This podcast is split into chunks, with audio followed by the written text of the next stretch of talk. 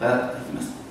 この2章の4節からのところをちょっと読んでみますけれども2章の4節でですねあの書いてあるのは神である主が地と天を作られた時として地の創造に焦点が向けられながら地にはまだ一本の野の干木もなくまだ一本の野の草の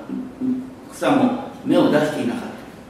それは神である主が地上に雨を降らせず土地を耕す人もいなかったから。不思議ね。土地を耕す人がまだいなかったから植物を生えさせてなかった、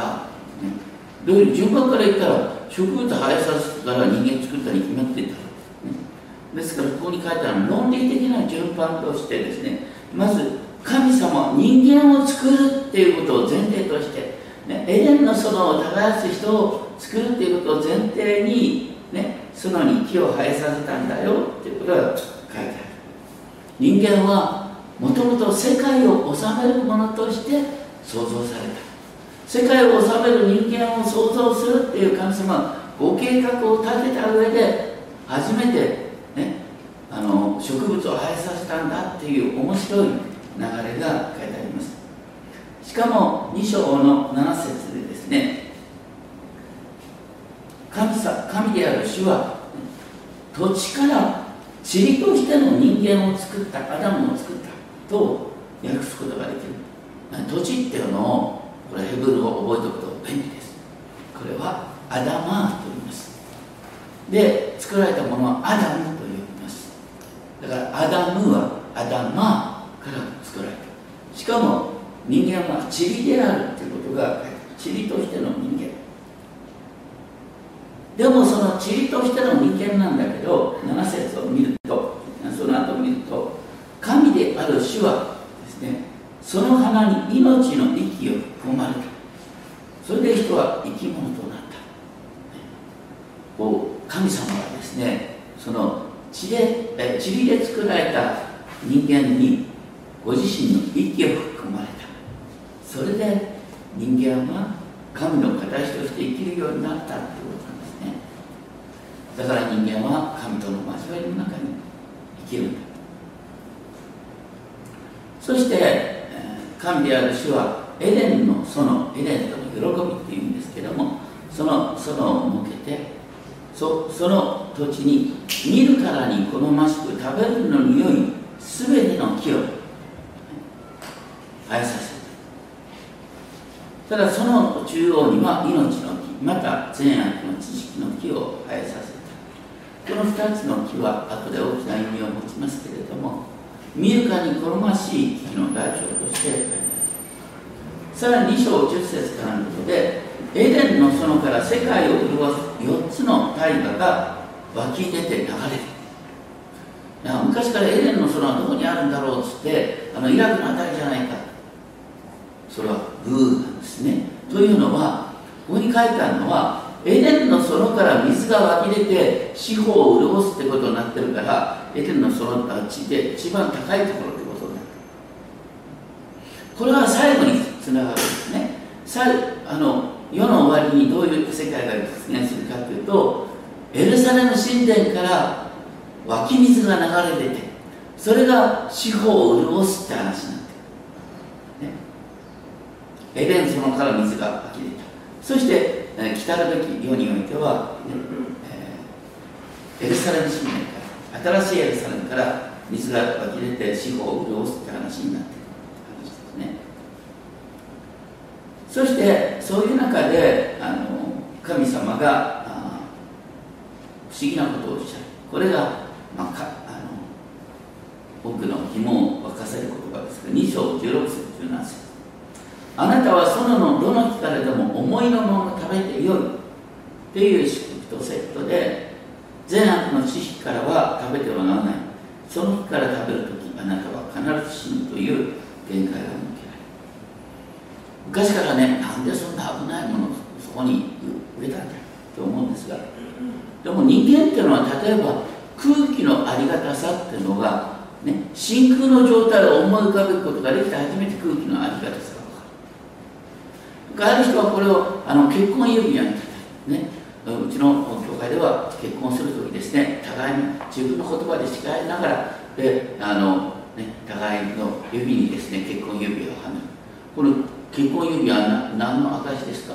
それは相手に対して誠実を尽くすってことともう一つは浮気をしないって話だな。浮気をしたら結婚が壊れるんだ。だからね結婚には豊かな祝福があるんだけど制約があるんですよ。浮気をしないだからこのエデンの園ではですねこの禁断の木の実を取って食べないということを前提としてあなたは神の神との交わりを体験できるって話だったところが、ね、食べてはならないと言われた木の実を取って食べてしまったその流れはどこから生まれたかというと、ね、3章1節ですね。月からあらゆる野の獣とあらゆる空の鳥を神様は形なんですけどもあごめんなさい。ちょっと行き過ぎちゃった。えっとその前にですねあの と神様は人は一人でいるのは良くないと言った。2章18節。それでふさわしい助け手を作ろうと言ってふさわしい助け手として女性が作られたって話ですね。で女性が作られた時に男は、まあ、それを喜んでですね2章23節。私の骨からの骨私の肉からのこれを女と名付けよう。あんまり意味が分かんないんですが、ね、あのヘブル語ではですねいい男性はイーシュって言って女性はイシャーでイーシュからイシャーが作られたんですが要するに女性は神の形の女性系っていうことになってくるんですだから両方とも神の形で尊い存在だ。そしてエレンのソロでの調和はどういう形で表現されるかと2章24節ですね。男は父と母を離れその妻と結ばれ2人は一体となるということであの 何よりもですねエデンの園の調和は夫婦関係の一致として表現されていた。実は新約聖書でですねエペソ書に出てきますがあの救いっていうのはキリストにあって全てのものが再統合される。で全てのものが再統合される時に夫婦の調和も生まれるっていうのがエペソ5章に出てくる。だから救いは夫婦関係に現れる、ね、当然ながらだから私たちは結婚する段階から同じ信仰に立つ者同士が結婚できるというのが一番望ましい。ですね。そういう中で私たちはキリストにあって今一致を目指している土壌である。なかなかねこうクリスチャン夫婦っていうのはねすごい使命感が与えられてるよ。私たちは世界に対して神の救いの素晴らしさを明かしするんだ。あまりプレッシャーに考えるとですね変ですけども。とにかくそれはキリストが出してくださる宮さなんでその上で3章になって何が出てきたかというとさて蛇がいた。それは神である主が作られた野の獣のうちで最も賢かった、ね、まあ普通はね私たちここ神学的にはサタンを思い浮かべサタンが人間を誘惑した。でもそうは書いてない。んですね。野の獣である蛇がね。神の形に創造された人間を誘惑したっていう逆転が書いてある。神の形っていうのは神との交わりの中に来て野の獣を治めるはずなのに治めるはずの野の獣に聞いてしまって神に逆らったっていう創造の秩序の逆転が描かれている。だからね罪の根本とは何かというとね野のいわゆる被造物との対話をするっていうのが偶像礼拝。ねあの狐さんに相談することからですね始まってですねまあちょっと最近はあのこうニューエイジとか言ってですねもう宇宙との対話とかやっちゃうけどもそれだって被造物に聞いてるに過ぎない私たちに求められるのは神との創造との対話なんだということね。でそういう中であの蛇さんが女になって誘惑したか、ね。本当に神は言われたんですか？そののどんなからも食べてはならない。明らかに間違いだっていうですね質問をすることによってですね女をいい気にさせてですね分かってんのよ私がっていう形でこうね、えー、蛇に対して語る。で女が語り出した時にですねいい気になってですねあのうる覚えの御言葉をうる覚えの御言葉ほど危ないものはないねちゃんと聖書を開いて話さなきゃいけない。そこで何と言ったかというとですねいや神様は園の中央の木から食べちゃいけない。違うよね。園の中央には2つの木があったんで、ね、食べてはならない。善悪の知識の木の。でそれに触れてもいけないなんて出ない。それからそれを食べた死ぬといけないからじゃなくて食べる時必ず死ぬって言われてる。まあそういう形でなんかだんだんだんだん御言葉の解釈が自由になっていくんだよ。そこでですねあの蛇がとどめを刺す。あなたは食べたって死なないんだ、ね、死ないんだ。実は神様はね知ってんだ。あなた方は食べるその時あなた方が神のようになって善悪を知るようになるっていうことを神様は恐れているんだよ。あなた神のようになりたいと思わない？もっと賢くなりたいと思わない？っていう誘惑だった。そこで女が見るとねその木は、食べるのにをさされて目にしわしくった2章9節にあった言葉でその通りなんですが加えられている言葉その木は賢くしてくれそうで好ましかった。もう賢くしてくれそうでじゃあその前のこれもね多くの人が誤解するんだね。あの作られたままの人間はおバカさんだったの？そうじゃない。作られたままの人間はですね自分の目の前に連れてこられた全ての動物に全ての生き物にあのクリエイティブな名前を付けたんだよ。だからこれは人間が獣を治める能力を持っていた。それでそれに名前を付けたっていうことで人間は生まれながらですね本当に賢く作られてるんです。でもね問題は賢すぎるってのはいけないんだよ。適度な賢さ。もうねあの人間はここで女の人は賢より賢くありたいと。より賢すぎるっていう人がね実は問題なん賢すぎる人が周りの人をバカにする、ね、賢すぎる人は自分だけが正しいと思って、ね、その時にね神々とのあ神々の争いがそこから生まれてしまう私たちは自分の知恵をの限界を知っていることによって他の人の話を聞くことができるようになります、ね、とにかく木の実を取って食べた。その結果どうなったんですか？賢くなったんです。木の実を取って食べた結果彼らが覚えた感覚は何かというと2人の目は開かれ自分たちで裸であることを知った。どういうことかっていうとですね。木の実を取って食べるっていうことが神神様からの独立宣言なんです。ちょうどねあの例えば5歳のですねえ子供がですねもう父ちゃん母ちゃん嫌いとか言ってですね家出しちゃった、ね、自分で生きていけないでしょ。ね。親に反抗して家出した途端自分の惨めさに気づくっていう感覚。これが裸を知る裸の弱さを知るということ。そして彼らがやったことは何かというとその裸を覆うために腰の覆いを作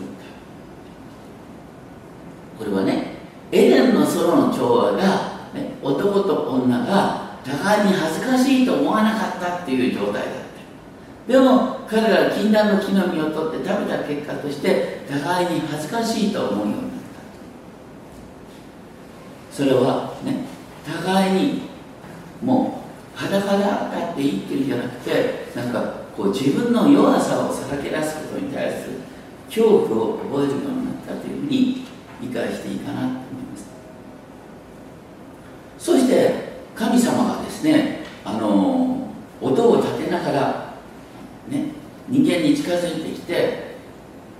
時に、ね、なんでお前は隠れるのかって神様が聞いた時に人間は何て答えた3章10節。自分が裸であるのを恐れて身を隠していますって言った。なんで神様に裸を隠す必要があるんですか？それは神に対して反抗して神から独立してしまった結果な？んですここに書いてあるのはねあの悪いことをして後ろめたさを味わったから隠れたとは書いてないんです。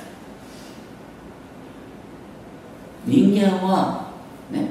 要するにこの時実は神のようになった。神のようになるってことはねこう皮肉なんですけど神様は間違いを犯さない。ね。だから神のようになった人間は自分は間違ってるって言えなくなった。自分は間違ってるって言えるようになった。言えなくなった。反対に何と言ったかというとですね神様あなたが作ったこの女のせいで出来損ないの女のせいでこういうことになったんだ。って言っちゃった。それが自分をカットするだからね全ての夫婦関係夫婦喧嘩ってのはどどどこなるあなたは間違ってる。なんで間違いを認めない？私の方に正義がある。正義と正義のぶつかり合いから夫婦関係夫婦喧嘩そのアダムとエヴァの喧嘩から誰が一番最初に生まれたんですか？カインですね。弟を殺した人。間どこが悪いかというと互いに自分を神として争いが始まったところからというこうここに書いてある極めて現実的なことなんですそういう中でですね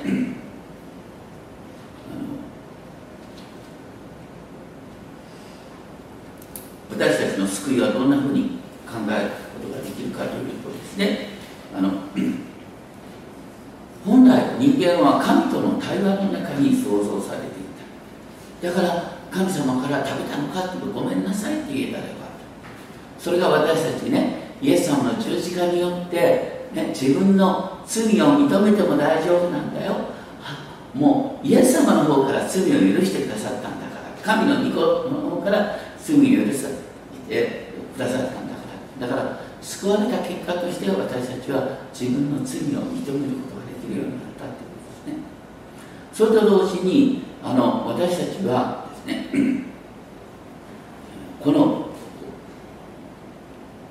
罪を犯した人間を根本において神神様から引き離された感覚としての恥の感覚恥の感覚というのはしばしば見捨てられ不安として現れるんですね。イエス様は私と全く同じ人間となって十字架にかかった時何とおっしゃったの？父よねあのなぜ私を見捨てるのか？あごめんなさい。我が神我が神どうして私を見捨てになるのかと、ね、イエス様おっしゃった。イエス様はその時に十字架で見捨てられたっていう痛みを体験した。イエス様は神の御子として見捨てられたっていう痛みを体験した。だけど3日目によみがえった、ね、で私たち、ね、イエス様に従う者に対してイエス様は何とおっしゃるかっていうと「見よ私は世の終わりまでいつもあなた方と共にいる」ってイエス様はおっしゃった。これって不思議ですよ。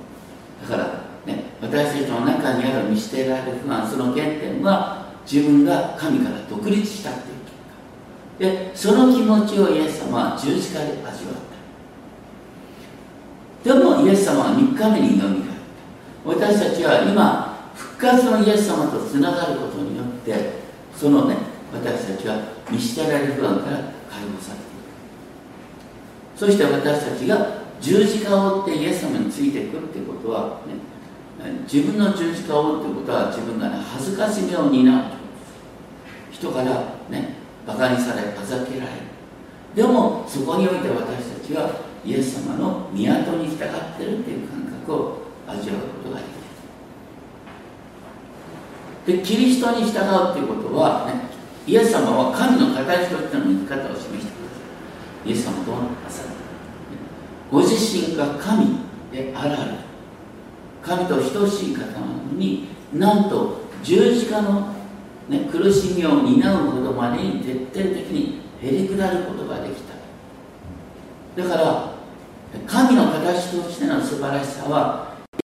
中にあるそして私が尊敬するですねダミアン神父という人がいますけど19世紀の人ですがこの人は、ね、ベルギー人であのハワイのモルカイ島っていうところにあの飛び込んでモロカイ島にはあ当時ハンセン病の患者が集められていた、ね、みんな自暴自自暴自暴自棄な生き方をしている中にダミアン氏と入っていてみんなに仕えていく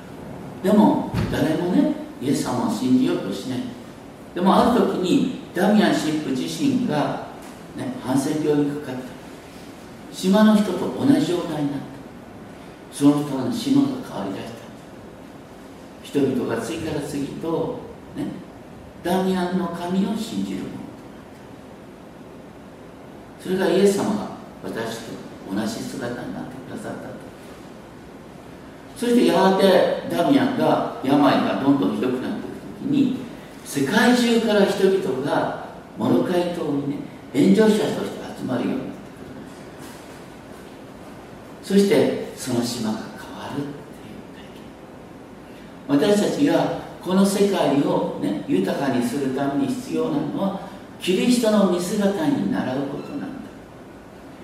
へりくだることなんだ。私たちの、罪の始まりは何かっていうと自分を神とした自分を世界の中心に俺こそが私こそが全部分かってるんだっていう人によって争いが作られたんです。それに対して救いとはどういう形で現れるかというと私たちキリストに倣ってへりくだることによって互いにへりくだる。互いに自分を互いに人を自分より、ね、高価で尊いものと認めることによってこの世界に愛が生まれる。だからね私たちは本当に知らないうちにねアダムの子孫なんですよ。もう小さい頃からもっと賢くもっと強くねっていう形で。それはね人間はあのそれらの確信を持つ人間になるってことは大切なんです。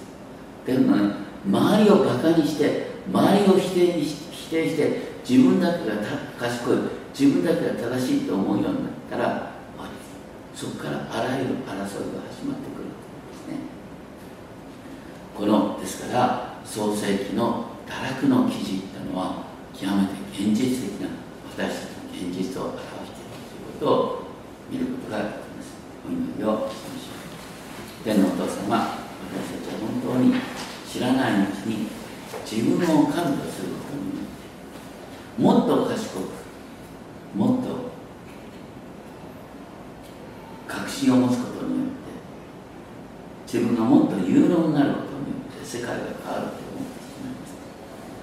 ます確かにそういう面があります。でも本当に大切なのは互いの意見を聞くことができるようになることです。互いの価値を認めることができるようになることです。そのようになることによって私たちは互いを生かし合うことができます。どうかそのように互いにへりくだって互いの価値を認め協力し合うそのような関係を作らせ作らせてそして私たちが神の形としてキリストに習う生き方を全うできるよう導いてください。そのためにあなたが私たちに一人一人に聖霊をお与えくださってますことを感謝します。どうかキリストに習う生き方を